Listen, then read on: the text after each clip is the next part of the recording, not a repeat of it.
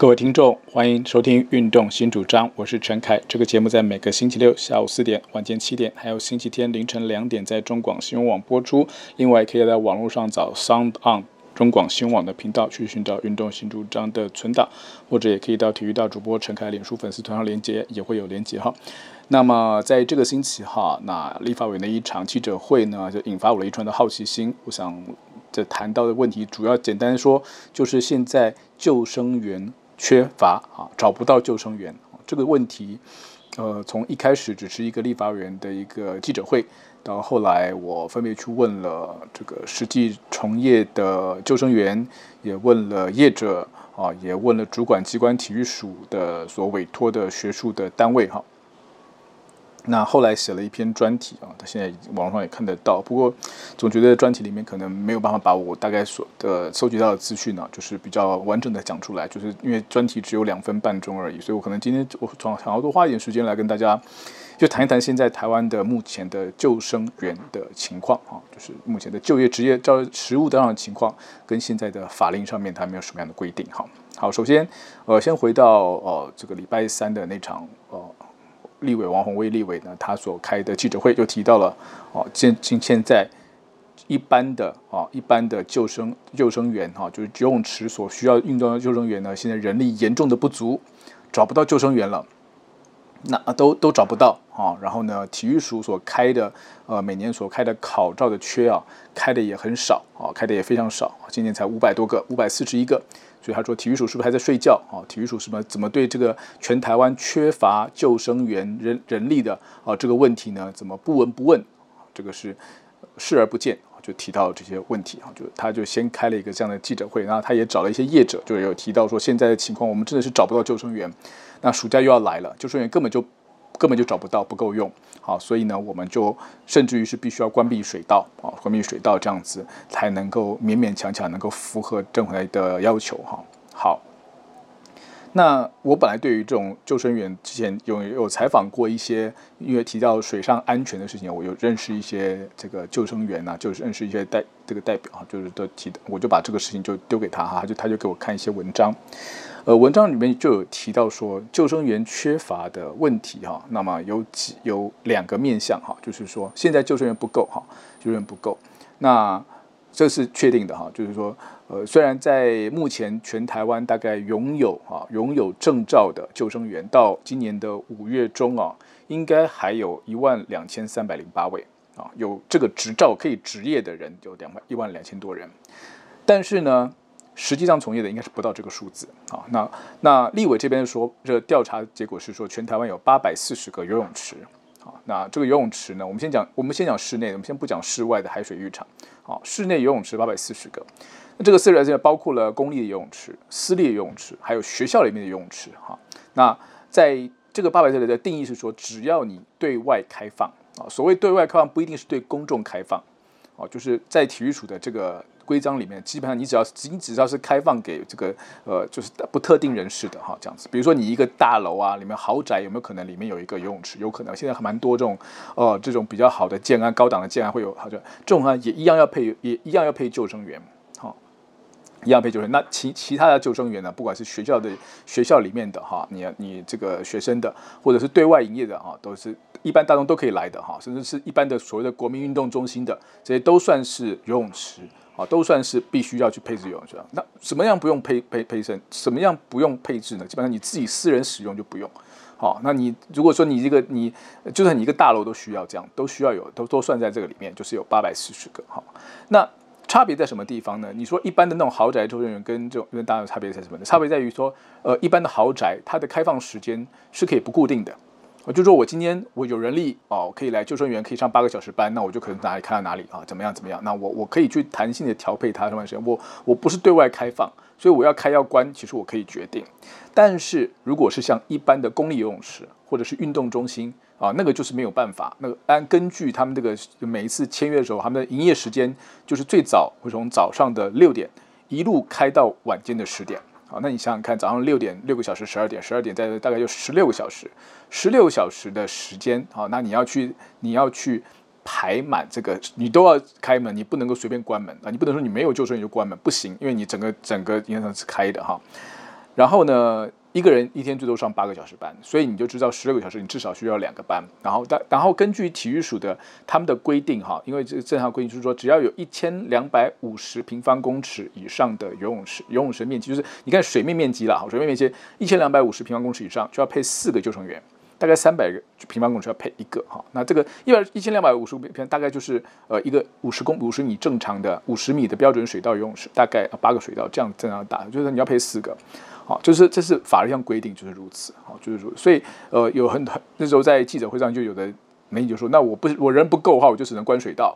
哦，关水道，关水道啊，我我如果一千两百五十米要四个，那我就是一半，我就只是我只开一半的水道，哦，开四个水道，那我就只剩下六千。六百二十六百等于是六百多平方公尺，那我就可以只要两个人职业。如果只有两个人，我只能开一半的水道。好，但是这种在实在实物上做法上面，常常会引起引起民众的抗议，因为民众他不会管你这么多。事实上，这个所谓的呃，依据你的水域的面积哦，来去这个配置救生员的人数，这个方法其实本身也有值得讨论的地方。因为其实他不管你这个里面游泳池里面有几个人，你只要游泳池有这么大。有这么宽，你就要配多少救生员？那里面的人，不管你是挤了三百个下水饺，还是只有三只两小猫两三只，你旁边就是要配四个人。哦，这个其实说起来有一点不太合理的，就是说我们在实物上就觉得这样子做好像有点呃没有办法去因应嘛，因为你人多你也不用也不用增加救生员，那你人少你也不能减。哦，这是不是一个可以讨论的问题？啊，这些讨论问题还是这其中一个点，但这是法律明文规定就是如此哈。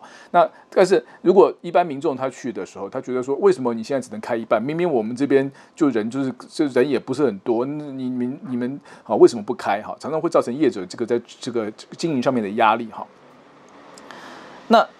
确实是人数人力来讲，按照立法委员的估计，他认为一个一个游泳池，一个正常标准大小游泳池。一个礼拜啊，就是说要十个班，他需要十个救生员才能维持营业。那实际上来讲，那八百四十个游泳池就需要八千四百位救生员。好，那其实证照人数是一万二千两千多嘛，是够的嘛。可是八千四百人不够啊，不够啊，那不够，事实上是远远不够。好，那所以我就在想说，这个东西大概这个。问题才是主要，还没他们就一直就提到，就是说目前他们提到的第一个这个立委开记者会提到的一个重点，就是呃体育署啊，或者是说现在政府的机关，它改变了救生员考照的方法，好，让每年可以取得证照的人数变少了。好，以前在疫情之前，一年都一千呃一年都是一千个两千个，啊，今年到目前为止只有五百四十一个。然后暑假又要来了，好，今年的考照人数比去年只有四分之一，所以体育署把这个考照的门槛拉得很高，啊、来考的人变得少了，变少以后能够去职业救生就少了，啊，就少他，这是他们本来的，也所以希望体育处赶快广开大门，啊，广开大门。好，那我再去问了救生员，救生员就说，当然广开大门是一个问题，就是说怎么去考救生员，确实现在救生员考照的这个成功率是变低了。啊，这是没有问题的，确实是变考照的门槛变高，啊，然后呢，呃，考照的人也变少，啊，但是这是不是单纯就是因为太难考的关系呢？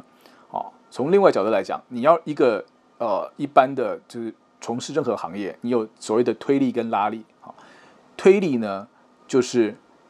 这个减低它进入的门槛，就比如说像他们现在觉得门槛太高，那门槛怎么高？我等一下再来跟大家讲啊，门槛要降低。好，那再来呢，就是才让他比较容易考啊。不管他付出的时间、精力或者是金钱的成本要降低。好，那再来一点点呢，就是你是不是可以提高诱因啊？再来就是这个拉力，就是一个是推力，一个是拉力。拉力就是我目前的救生员的薪资不够高。好，就是我当然看到立法员说救生员不够，我第一个想法就是，哎，是不是因为钱不够，请不到人来？但是在那个记者会里面，我通篇都没有听到业者或者是民意代表有提到薪资的问题。好，所以果然，好，果然，果然在，因为他是指明是体育署嘛，哈，那所以体育署呢下午呢就发了一篇新闻稿。好，老实说，以体育署发的新闻稿哈，很多时候都是呃，怎么讲啊，就是关腔关调哈，其实没有什么，里面没有什么有意义的资讯。不过呢，体育署这一篇啊，这一篇倒是写的是洋洋洒洒，而且呢，呃，其实写的也还算是清楚啊。我不能说是，呃，这个里面里面，当然你说一个一件事情啊，你要从洋洋洒哇，写了六七条，还在在这大大小小的一点两点三点的附注这样子哈。那这个当中的问题在什么地方？就是说他所提到第一点重点就是救生员的张数是够的啊，人数是够的，好，但是呢，救生员的工作啊，薪资最近十年来呢都不到三万元，平均薪资不到三万块，而且常年没有成长，好，所以他体育署的意思就认为说，救生员不够，不是因为我证照标准太高，是因为你们愿意出的薪资，业者愿意出钱的聘的救生员的薪资太低，所以就算是有考照了，他也不想来执业。好，他更不是他更要说不想去考的人。啊，你你不到三万元，你要大家都都去考，然后这个工作就是薪资就低嘛，哈，你你你第一个好像应该是拉高薪资才对。那怎么样拉高薪资？拉高到怎拉高到多高才算高呢？就基础目前是三万四三万不到三万，平均不到三万。那后来我去问那个业者，业者说目前大概来讲大概都在三万四三万五左右。如果是一个全职在呃运动中心上班的呃有是救生员的话，当然其他有各种不同上班的环境，所以大家。平均来讲大概三万五左右哈。后来我就问了体育署，体育署说基本上薪资确实是不够高。他们解释说找不到救生员呢，并不是因为没有没有人有证照，有证照人很多，但这些人都不愿意投入职业。第一个方面是因为他们的薪水不够高啊，这是一点。好，那再来一点呢，是提到他们每救生员毕竟是一项哈救死扶生的一项行业，他的工作是跟人命相关的。哈，那既然跟人命相关的时候呢，救生员他所负的是所有的。游客的泳客的生命安全，那万一不幸出事情的时候，好，那他可能赚的钱不多，工作时间可能不是很长，因为老师，现在一天八小时工作时间不能算很长，可是他的工作是不能够呃放松的。要集中注意力在看到游泳池里面情况，就是八个小时都你若不能够放纵，里面有这个泳泳客出任何事情你都要去处理。那万一真的不幸哈发生这各式各样的意外的时候呢？呃，这个救生员有可能会吃上官司啊，包括民事的责任啊、民事的赔偿跟刑事的责任都是有可能的哈。所以说，呃，钱赚的不多，然后他所负担的责任却很重大。哦，在两方面的这个压力之下呢，其实救生员这个工作，哦，大部分很多人只是当成一个短期的，哦，兼差的性质，要长期投入，哦的人并不多。那另外一方面，当然也是因为不但薪资不够，没有办法调整，而且这份工作是不能够累积年资的。你做救生员，你就一辈子都是救生员，你很难动。你说主管啊什么，就是顶多那一个两个，很容易这个缺就被占走，一占走十几二十年就不会动了。那大部分人就是做个做，你今年做三年做五年做十年做，做起来是一样的。而你的体能条件，你的体力只会只会慢慢的衰退，你的工作你的本身的条件只会越来越差。但是呢，你的薪资没有办法往上提升，所以这是一个救生员这项工作它本来所面临到的一个最基本的问题，它没有职业生涯的发展可能性。啊，所以大家都是来做啊，也年轻的时候可能大家做做来兼兼差，其实薪水不算差，但是呢，以年轻人不算差，可是做了三年五年之后，大部分人会转行。啊，最常看到转行情况就是去做这个游泳教练，因为大部分能够拿到救生员资格的，他都会游泳啊，游泳，然后呢，也可以教教基本游泳也不错哈，薪水薪水也不见得比救生员来的差啊，时间比救生员来的自由，虽然你也可以觉得说他收入可能比较不稳定啦哈，但是时间也可以比较比较自由，最重要是他不用去负担这个动不动就被告的压力。就很多后来去访问业者，业者就说，你知道很多救生员他本身的条件、体能条条件什么经验都很丰富，但是他就是。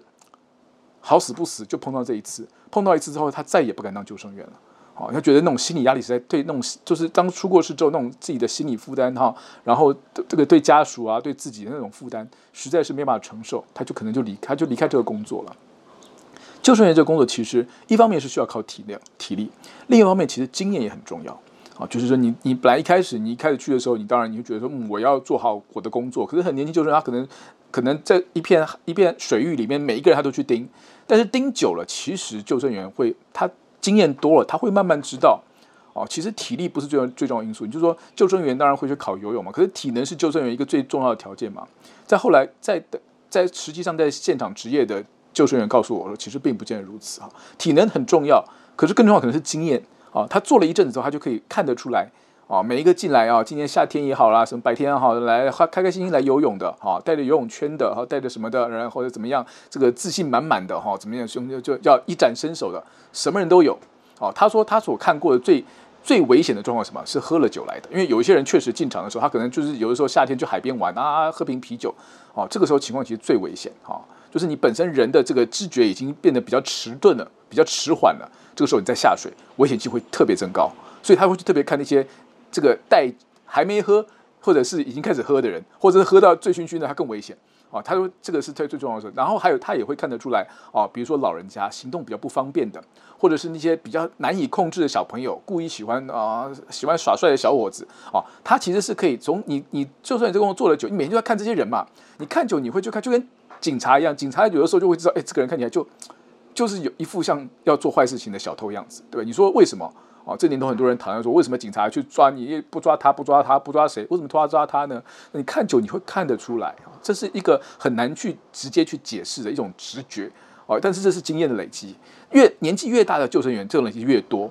可是，在目前的整个的游泳这个救生员市场里面，这样的能力啊，这样的经验所累积下来的能力，并没有受到足够的尊重。他也不会因为说他做了十年之后，他的薪水就比人家高很多很多，没有啊，就是按照他肯定就是按照按照呃公务员加薪什么加薪这样跟着走，他不会有明显的增长。所以这是提到说，现在的情况是说，救生员确实哦，大家没有办法留下人才啊的原因大概是这个样子哈。好，就是提到说，大家已经进入了整个就业市场之后，救生员哈，他这样这样子哈，那。呃，立呃，王文伟立他也提到说，其实今年的这个救生员以前都每年都有两个三千个，然后今年就今年是特别少，然后用人特别少。那体育署这边给我的回答是，体育署在这两年，他们其实所谓的收办收回自办之后，他们是把整个救生员考证的业务哈，考试考这个执照的业务呢，是交给台北商业大学来办啊。所以我问了台北商业大学的李云林李教授，好像他是整个计划的负责人，协办负责人，他就说，其实按照他们的，其实他们就是因为实际上他们是负责考照的人，他们其实每年都有做各式各样的统计，哈，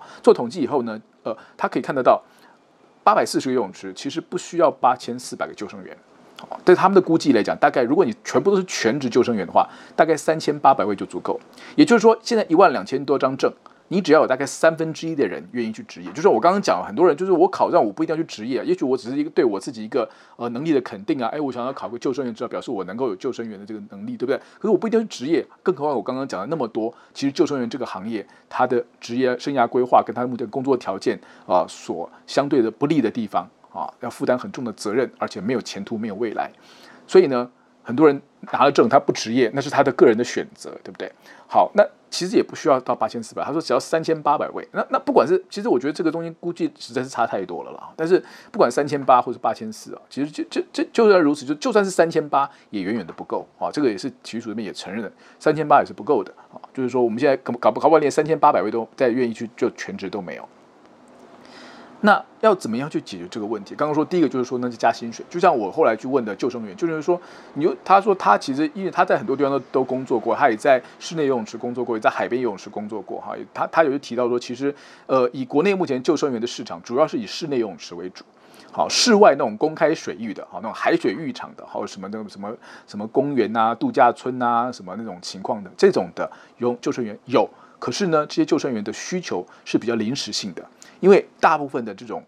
度假村、旅馆、哈海边的旅馆、海水浴场这样子的，呃，能够下水玩的时间，通常都是在四月份到十月份。好，冬天实在天气太冷，水域根本没有人敢下水，那我游泳池也不开放，我自然也不用聘救生员。好，我基本上我的人力就只有在每年的四月到十月，大概这个半年时间。好，半年时间里面我会需要用救生员。可是那这样，我的我的救生员半年我不能半年有工作。半年没有工作啊，所以我就必须去兼差。我就就让他们讲说，以前我可以去当游泳教练或者其他事情。很多，尤其在这两年哈，这两三年碰到疫情的情况下，更让这个情况简直是变得雪上加霜。哦，就是以前你说一万多人，然后有人进有人退，但是呢还可以勉强维勉强维持平衡。那这两三年疫情疫疫情一来，所有的不管室内室外的公共运动场全部都关闭，他们都没有饭吃了。没有饭吃，他自己去找别的工作嘛。好，各式各样的工作，不管是还是跟游泳有关的哈，或者是跟游泳已经完全没有关系的，到处去转业去自谋生路去了。等到现在疫情结束了，今年夏天是第一个全面开放各项公共场所的暑假了。去年还没有全面开放，对不对？全面开放了以后呢，这些人也许他原来原他在现在的工作他赶快做的也不错。对不对？他顶多回来兼个差，甚至他有时候觉得我就是我兼差，还是我我现在这我如果在别的行业已经可以立足可以生存了，我不必回来当救生员了。当救生员并没有什么让我觉得值得留恋或者觉得还回来条件比较好的地方，所以我就做别的，他就不愿意回来做哈。那按照体育署的也说法是说，当然那过去这两三年确实因为疫情的关系，所以很多场所不开放，所以很多人的人都离开了，救生员都离开这个岗位了，这确实是没有错。那你说考照人数过去两年也非常少，不过呢，体育署也因为疫情的关系呢，其实是有延长两年。他们一般来讲，救生员的考照资格是今年考上之后，你合格了以后呢，你有四年的时间，这张证照为有效期限是四年。然后你每一年每一年还要去做一定程度的复训跟考试，但是那个基本上都都可以都可以过了哈。基本上这体育署说这个这个所谓的复训啊、展延这个考证照考，大概都呃通过率都在百分之九十五以上，好，就是九十五以上。那但是呢，你这四年之后，你还可以再展延两年。那如果你是在疫情之那之前，那这两年你都是刚好就到期的，你这两展延两年不用再考。可是今年今年就不行了，因为两年大部分这个疫情就已经到期了。可是他如果不来考的话，人数就很少。立法委员就提到说，今年体育署只办了十五场讲习，本来是预定要办办六十场，到现在了一年都过去一半了啊，已经到五月底了嘛，对不对？只办了十五场，四分之一场次。过的人只有五百多人，他说：“你这你根本就是你应该要加开场次，你这很明显就不够人了嘛，哈，你开场次也不够，来的人更更来来报的人啊，根据他们目前的统计是提出统计说，你现在考照通过率只有新训呢，就是你第一次完全没考过的去考，只有百分之五十八而已通过，大概两个人的六不到六成哈，两个人里面会有一个人没办法通过。”那拿到证照就更少了，所以就不够人呐啊！就是你要你要赶快开班呐，你要多人呐哈。那体育署这边的在新闻稿里面的回应啊，是提到说，其实今年到目前是啊，算是十五场了，十七场了，今年算是到十七场，啊，已经办了十场，不是办了十五场啊。但是那个差不多，可能立法委拿资料的时间有一点落差啊。但今年本来是规定是六十场次没有错哈，但是前面的几年，从一零九年到今年一零九一零零零一一。分别是办六十五场、四十三场、六十二场。其实这几年大部分都是六场，即使是疫情情况下，他们也都是办了啊，这个六十场左右啊。只有前年这个二零二一年的时候，这真的特别少，那时候疫情最严重的时候。那今年呢是公告六十场。那如果大家觉得不够，他说我们现在已经至少开都要开五场，六十场，就也就是跟。二零二零年那个时候是一样的，好，那现在大家也会谈到，也他们也会收集各个训练机构，好，各个训练机构的目前的报名的情况，视情况来，我们再增办场次。也就是说，体育署认为说，如果你今天认为立法委员认为我这边办的场次不够，那我就加嘛，这没有问题啊，我要加没有问题啊。可是体育署同时也指出了，啊，同时也指出，其实目前的救生员来靠的人少，啊，并不是因为我们的场次不够，因为以目前已经办的十五场场。十五场这个考试里面呢，十五场一场是限定可以考四十个人，来四十个人来报考，这十五场都没有满额，也就是说，这不是我不开啊，我如果今天是哦每一场是报名者额满，对不对？然后每一场是爆满，然后都都都满编啊，都秒杀，然后呢想考的人考不到，没有没有机会报名，那我开场是没有问题。可是目前就现在今年前半年的情况，是根本没有足够的人来考救生员的考试。所以那不是我不办嘛，是你们也没有人来考啊。这是六百个名额没有满嘛，啊，没有满。所以这个讨论到的最后结果就是说，确实体育署是可以去做检讨，可是薪资不够不是体育署的问题，啊，体育署问他这个他没有办法去去，因为这个薪资不成长，这个是整个业界环境的问题，体育署是没有办法直接来做，他们认为没有办法直接来做，哈。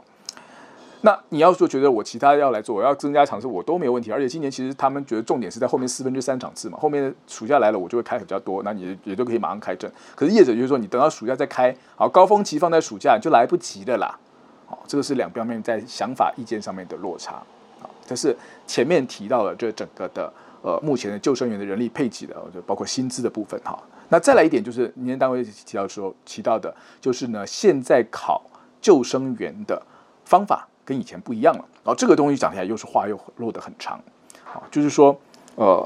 业者就提到说，以前啊，以前呢，呃，这个全台湾的有很多机构啊，譬如说什么水上救生协会，啊，什么红十字会，啊，什么什么什么会哈，游泳协会，啊，游泳协会也可以，哈，啊，水上救生协会，很多的单位哈，就是跟水有关的一些单位，啊，民间的这种救难大队协、救难协会，都可以开这种所谓的救生员的。课好，然后呢，你只要交钱去那边上课，啊，基本上基本上都可以取得证照，都可以取得证照，就开始执行救生员的工。只要通过单线，就这有点像是我们刚考驾照一样。好，我们考驾照是不是？我们现在教练训练教训驾训班不是都哦说我们的标榜都是原地原车考照，对吧？是有一个公家机关的这个教练场，但是基本上他们教练场就说我们都可以原地原车考照，那你就觉得心里面比较安定嘛？我就去上课，上完课之后这些科目我们都照按照教练去指示。上完课之后，基本上你不要太离谱啊，你不要临场表现太紧张，基本上你就是可以拿到驾照，原地原车考照就这么简单嘛，对不对？就都是可以考照，就是这个通过率基本上以前都是到七八成以上，跑到九成都不为过。但现在呢，啊，但是呢，这个从民国九十九年开始起啊，就是开始改变了啊，所谓的民间团体发证这样子的一个机制啊，就改成了由体育署收回自办。啊，以前就是说民间业者就是开课，开课人数上课可以取证。那现在情况是，民间业者还是可以开课，只要体育署认可你可以开课，你可以开课，但是你这边不能考。我们体育署另外找一个单位，好，在一九九十九年到一百零二年是找，当时是体委会，当时是委托全国体总来办这个业务，哈，然后呢，后来呢，这个一百零二年到一百零四年委托台湾师大，啊，一百零五年到一百零八年再三年是委托台北市立大学，然后从一百零九年开始到现在是台北商业大学，他就每年他就每三年换一个合作单位，啊，找一个大学。由这个大学来负责邀集各个单位，好，邀集各个单位来讨论，啊，讨论就是上课的课程是什么，科目是什么，然后呢，呃，来安排每个地方的考试，像这今年说六十场六十场考试，就按基本上就是台北商业大学来去做做安排，然后安排这个教官啊，安排考官啊，到六十个场的场次，大家去考。那有人呢，也是有很多。人有一幼稚园反映说啊，其实我们现在呃考试的以前像以前就很很简单嘛，原地原车考照就很简单可以考。现在是要在特定时间到特定地点，而且考照的地方大部分都是在六都。好，六当然没有错了，大部分人口集中在六都。可是对一些比较相对比较偏远地方的人，呃，救生员想要去考照，他就没有那么容易，他可能要多花交通额外的成本，交通的成本跟时间成本，好，他就要去考照。啊，他觉得说这个其实，在考照里面呢，呃，这部分也是相对来讲比较增加考照的门槛，就是只有场次已经很少，然后集中在呃六都，那不是六都人就相对就比较辛苦啊。那那体育署呃台北商大说，其实他们并不是这样算的，他们那时候评估是说，呃，全程要考照的场次哦，场次确定之后，我们再放，再看是在哪个地方放几场。基本上当然是六都最主要，就是没有错，因为人口其实最密集，但是他们是安排北，他们是以北中南东四个地方。来去做考虑，就像他们说，呃，花莲也有，台东也有考，也有考啊。花莲、台东，好像或是像北部啊，新竹也有开考试啊。新竹并不是六都哦，但是呢，它也一样也有也有设立考试的场次，也是设在新竹啊。就是说，它目前的情况来来说，呃，你要说场次不够，他们也可以检讨再增加。好，那你说他们考试的这个地点呢，太集中太单一，那他们也可以去改善，也可以去改善，都可以。可是最基本上的问题，他认为说，其实没有人来考啊，没有人来考。那前面也刚刚也提过，就是说也有很多业者说，其实他们很多业者，他们有也有救生员，其实做做久了，他们也不想离开。但是在现行的考试里面，现行的考试的科目里面呢，他们没有办法通过。那最简单，像譬如像体能，体能年纪大了，体能就是会游得慢。好，那现在的这个要求是说，六分钟内四式要游完，要游完两百公尺。好，那这个他说这个这个是没有办法，他们就是年纪大了，就慢慢慢慢变大，就就就是没有，就是会退衰衰退这样子啊，啊，所以这个认为体能要求也也也是一个问题了哈。那我就去问救生员说体能是不是一个问题？救生员就说其实这个要看哈，因为早年在民国九十九年以前，台湾的救生员的证照是分成室内泳池救生员以及室外的开放水域救生员两种证照。哦，两种证照，然后两种证照是其实分开来考的，也就是室内游泳池的呃这个游泳池的救生员的证照呢是在室内受训，然后在室内游泳池里面考；室外游泳池的啊、室外游泳池或室外的开放水域的救生员，他是在海边或者在溪边啊，在上室外课，上完室外课以后在在室外考，就你以后在哪地方职业，在哪个地方工作，你就考这样，这样才比较符合你以后的工作情况。好，但是在九十九年之后呢，他就体育署就推动，呃，体委会就推动两证合一。民国九十九年以前呢，其实一般民间的协会是可以来发证的，但是呢，在九十九年之后啊，就不能再发证，是由体育署就收回自办考证发证的权利，体育署收回来，委托大学到各个地方去考试。哈，那为什么要这样做？他说这样做之后呢，其实就会对呃考证的人。考照的人数还有考过的比率都受到一些影响。那体育署这边就委托的台北商业大学，他也给了我一些回复，就提到说为什么要改。他说这个因为在民国九十九年啊，就是大概在十几年以前呢，其实发生过一些很严重的事情。就以前确实每一个单位哈，很多几十超过二十个民间单位哈，只要跟水上有关系、水域关系的单位呢，都可以来训练救生员。都可以发证，但是在九十九年的时候就出现了一件案件呢，就是呃有溺水事件之后呢，呃经过发完证的合格，理论上还是拿到证有证的持证的这个救生员呢，呃在处理溺水的时候呢，发现这个救生员的急救能力不足，而且因此这样子呢，这个没有挽回遗憾，人没有救回来。好，所以从那次之后呢，然后家属当然就就抗议啊，什么抗议？为什么你们发的救生员不会救生？哈，救生员如果不会救生，还叫什么救生员？就是他讲那件事情闹得很大。所以从那个时候开始起，当时的体委会呢就觉得说，既然这样子，后来还有还引发这个监察院呢来调查这个事情，然后最后纠正纠正体委会啊行这个执政行政不力。好，所以从那个之后呢，体委会说说这件事情要考，你们还是可以给你们训练，还是可以给民民间单位训练，但是考照。我要来统一管理，我还我才能够控管哦，控管所有的救生员的品质，跟他们的学科能力跟水准，哦，体能条件什么的。好，然后呢，之前在九十九年之前是有两种证照，一种刚刚说过就是室内的，一种是室外的。室内室内训室内考，室外的室外训室外考。可是呢，体育署啊、哦，跟委托的大学还有跟各个协会就讨论过后，好讨论过后说。去参也参考了国外的情况，说国外的基本上游泳池啊，没有再分游泳池跟什么公开水域，中救生员就是一个证，就是一个证，所以两证要合一。就是根据跟上国外的周这国际的潮流啊，两证要合一，合一之后呢就考一样。可是两证合一之后呢，考的科目里面呢，就是有的是室内才用得到的，有的是室外用得到的。譬如说最简单的来讲，室内救生员其实因为你的游泳室内游泳池啊啊五十公尺游泳池其实面积不大。好，所以你呃游泳这个对救生员的体能体能条件要求比较低哦。譬如说你的刚刚说过那个游泳那个四式游泳，对这救生员来讲，他就是游泳池就这么大，你游得快游得慢，其实不差那一点点时间。你说重点是你到到有的时候处理这个情况，甚至不用下水。好，但是在海公开水域就不一样，公开水域是个很广大的水域，对不对？所以你就说几十公尺远，所以必须要考抛绳哦，你要能够抛到十七公尺以外。把这个掉下去，然后到这个定点的位置，好，这个当然是对在海外在公开水域救生的时候呢，在河在在确确实是它有一定的，这必须要有一定的要求的效果。可是我们也问到了救生员，就是说就他的印象当中啊，这个当然是有用。可是如果真的是很广阔的水域的话，那十七公尺也是没有用，是没什么用的。他说真正有用的大概就大概都只有在啊台湾的那种溪河溪流河川。哦，比较窄的溪流河川的时候，十几公尺有机会啊，说这个抛绳抛过去来来救，这是有用。问题是台湾其实没有啊，溪边河边其实是没有救生员的配置的。现在所有救生员配置就是就算就算是户外，也都是海水浴场，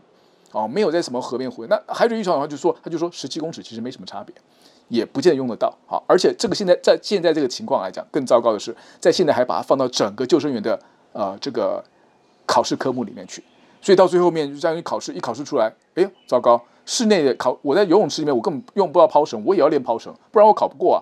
但是我根本就没有要到这个户外的公开水域去去工作啊。啊，公开水域我刚刚说，公开水域的这时间比较短，而且比较不固定。其实很多人大部分专职还是以在室内游泳池为主。考了一个不需要考的东西，考了一个可能用不到的东西，那你为什么要考啊？那这个台北商业大学他们他们是提到说，其实这些科目呢。都是由政府邀集专家学者，甚至消费者团团团体，甚至包括一些民间救生协会，大家一起来制定的。大家一起来制定这个课程，好，看一起来制定课程。所以，呃，要改就是要改修法，也不是不能修，但是大家都同意，所以这个大家是那都同意，所以不是没不是说体委体委会或者体育署坚持要两证合一，大家如果要改也是可以改，但是就是要修法。那修法老实讲，旷日费时。现在就已经定成这样子了，那这样方法还是就，而且说他们说国外也是这样做，我们是跟随国外潮流。但是，呃，随来的问题就是说，你要跟随我们，请问救生员是需要跟随国际潮流吗？我们其实不太懂啊，因为每一个地方的水域环境条件不一样，哦，对不对？比如说美国可能有很多的水域开放的比我们多，确实是如此，哦，可能是不是澳洲什么地广人稀的地方，但是我们没有啊。我们外户外开放水域其很其实很有限，其实蛮有限的。大部分是游泳池，那游泳池要这样去做训练，我我是觉得我自己是觉得，听完这些两边说法的时候，那要拿国外的潮流跟趋势来解释国内的考试科目，我个人认为是比较牵强的。你应该是针对目前国内现有的现象，因为我们保护的不是外国人呐、啊。救生员为什么要跟上国际潮流？我们保护的是我们自己的国民，在台湾这块土地上生活的人民众吧，不是吗？你应该是给他们最好的这个的状况来来讲的。好，这是这是我觉得在谈到这个整个考试科目的时候呢，哦，这个体育处跟这边的官方跟我觉得民间的一个这个落差在这个地方。那他们也提到说，其实，在他们说在考试这个你说范围很高，说因为抛绳不过，因为体能不好。他们说，其实根据抛绳跟体能的不好，其实影响影响这个过关的几率啊，在他们整个统计的所谓的考过跟考不过失败率的里面，主要的原因里面，其实并不是因为体能不好啊，不是标准考过，最重要最通常的原因是因为他们对急救程序的不熟悉，因为。这个要必须要去做急救、溺水的急救，还有包括 AED 啊，就那个那个心脏麻痹、心脏停止了之后要把它就把它震回来那种，用电就滋滋这样把它打起来的。对这几个仪器的操作模式不成不成熟，或是急救的程序做的不对，他说这个是目前考照考不过最大问题。那这个问题其实其实急救这个急救的流程跟程序啊，跟这 A T A 跟现场官啊，其实是没有办法打折扣的哈。体育署这边的要求是我一定是要求你一定要严格，那就算是这样会影响到你们的考过的这个比率啊成功率，我们也不能够放水，也不能够放宽，好，他们是这样来来讲的，好，这是在这一部分。提到是那，但是实际上实务上来讲，现在救生员合格救生员就是叫来职业就是没有那么多，所以你可以看到以前他们说，现在民间单位也可以还是可以发自己的救生证，但这个救生证不能正式拿来用，但是他们说俗称这个叫小证啦，大证就是合格证，小证就是各个以前那协会发的，现在还是有人的，还是有人在用这个来来职业了。那你说在全省八百四十个游泳池里面有没有人？有没有人聘不不不全的？一定是有嘛？这其实讲就是应有嘛。但是他就是看情况嘛。那目前的情况就是说，如果被政府机关查到你没有聘足合格的救生员的话，那你就会被先被列列管，然后辅导，然后呢就叫你改进，好改进，通常他们就会去改进的啦。来改进之后，如果再再不改进就罚款，好，但是呢不太可能真的做到。停业这块钱，也就是说，现在这些年也不是说啊，你就算不够你就停业，也没也没有那么这个也没有砍得这么一大刀，也没有砍这么严重。但是实际上来讲，真正啊，目前首当其冲的都是国民运动中心这个阶段。国民运动中心的阶段，他们因为他们的必须营业时间又长，然后呢，他们人员又一定要足，一定要足，否则因为他们被稽查最厉害，而而且跟民众的接触最密切，他们不是像那种什么大宅豪豪宅，他们可以自己私底下瞧一瞧就可以，他们不行。啊，所有人都是来，那大家都要开放给所有人都可以来，尤其是他们还有所谓的公益时段，公益时段很多老人家来喜欢泡泡水啊，泡泡水啊干嘛啊？就是泡好，那泡水很好，问题是老人家有时候其实确实是风险健康风险比较大，说实话是如此，而且他自己可能不觉得他有风险，他可能自己有心脏病有什么，他自己不知道，或他也不在乎啊，他觉得他 OK，结果现在游泳池出了问题，但这个时候呢，其实就是还是要救生员来处理，所以就这就，就就是说，在国民运动中心这种公立游泳池的。救生员的执勤的压力特别大，啊，特别大。那刚刚也提过，就是说，其实，在室内的游泳池里面呢，哦，真正的因为溺水，室内游泳池溺水啊，其实机会真的是不多，案例比例很少，而且室内游泳池的池的池池子都不深，哦，顶多一米五啊，一米五、一米八最多了啊，一米八不到两公两公尺，所以救生员下去之后，搞不好脚都碰得到地，啊，救生员下去，所以都要救都其实都还算容易。但是呢，救生员在室内游泳池最常处理的情况是什么？是这种刚刚说过，老人家可能心脏不太好啦，什么就是泡泡温泉呐、什么突然哎昏倒了，有没有可能？有还不少啊，或者是呢带小朋友去玩，小朋友在里面嘻嘻哈哈的跑步，那地上水嘛湿就很滑，哎呀摔跤跌倒了，头破这个头了碰破了啊，手扭到了，手脚扭到了，碰破头破血流了，怎么办？那这种事情是没有很多，真正说在游泳池里面溺水的其实不太多。好，但是呢游泳。救生员目前所接受的，刚刚说过，现在两证合一，他所接受是救生的训练，不是医疗医护的训练，他顶多接受过急救的训练，不是医疗医护训练。所以，其实真的说需要的可能是可能是医护人员，而不是救生，不是有救生人员，就在室内来讲。可是现在来讲，他就把它混在一锅块。好，那我也去问了叶子，叶子说，我如果现在，呃，我说那以以现在来讲，不是说一个游泳池配四个救生员嘛？那是不是以后可以改成三个救生员加一个医护人员？然后呢？这个业者就苦笑，业者说：“我现在连聘四个救生员我都聘不到。你觉得医护人员的那个要求的薪资会比救生员低吗？他们要求这些更高，更找不到人。而且事实上，发生意外事件的比率其实是，如果你放一个医专业医护人员在这个游泳池旁边，其实是很浪费资源的。所以现在地方业者大部分的做法都是他在他泳池附近去找附近能够有合作的医疗院所。”好，就是有什么样的情况，内科有内科情况，外科有外科的情况。然后我大概在，如果在这个整个运动中心里面，不也不是游泳池，搞不好健身房也有啊。他们是之后呢，他们就可以赶快打电话叫附近的医疗院所派救护车来。基本上来讲，大概就是十分钟以内一定要到，然后他再去要求他自己本身的。工作人员不只是救生员而已，所有的看柜台的、啊、里面内勤做做行政业务、做基基本上他会要求定期接受急救跟各式各样的救生的训呃基基本的急救的训练。如果有任何场地有出问题的话，我们先从我们的员工第一步先来帮忙。我们员工也可以自己可以职能精进嘛，对不对？我增加一些救生的能力，没有什么急救能力没有什么不好。先来强化我员工的能力，强化员工能力，然后呢，赶快打电话叫救护车啊！这比你放一个这个医这个医护人员在现场那待一整天要有效率的多，而且相对来讲成本也是比较能够接受的。这是目前地方业者讲。但是回到最后结结论就是说，为什么不涨价？地方业就地方业也一直提了，以目前的情况，台湾的所有的运动中心从二十年来没有涨过价。甚至只有低的没有高的，为什么？因为到中南部去，中南部觉得说我们这边物价水准比台北便宜，我们这个收费也要便宜啊，不然大家不来啊。对，都对，都对。可是水费没有比较便宜，电费没有比较便宜。你那个那个这个机器的帮浦啊什么，不会因为你放在台北或者放在偏乡，你的帮浦就会便宜三八成七成没有，顶多土地成本取得成本比较便宜，但那也是建的事情，不是营运的事情。所以他认为说这些东西，如果你的现在地方政府都不愿意涨涨价嘛，但是。如果你不愿意涨价，我的我就没办法去调整我的工作人员薪水，不只是救生员，所有工作人员我都不能调薪，否则我的整个场场馆营运的成本啊，盈亏会出问题。所以这是回到最后的关键点，就是说救生员也很好奇，为什么我们救生员不能加薪水？啊，也很简单嘛。他说：“因为你的运动中心的收入不能增加，那运动中心这边就跟我们的政府不愿意相信民，不愿意相信业者，而宁愿用这种框架的方式去框业者有关系。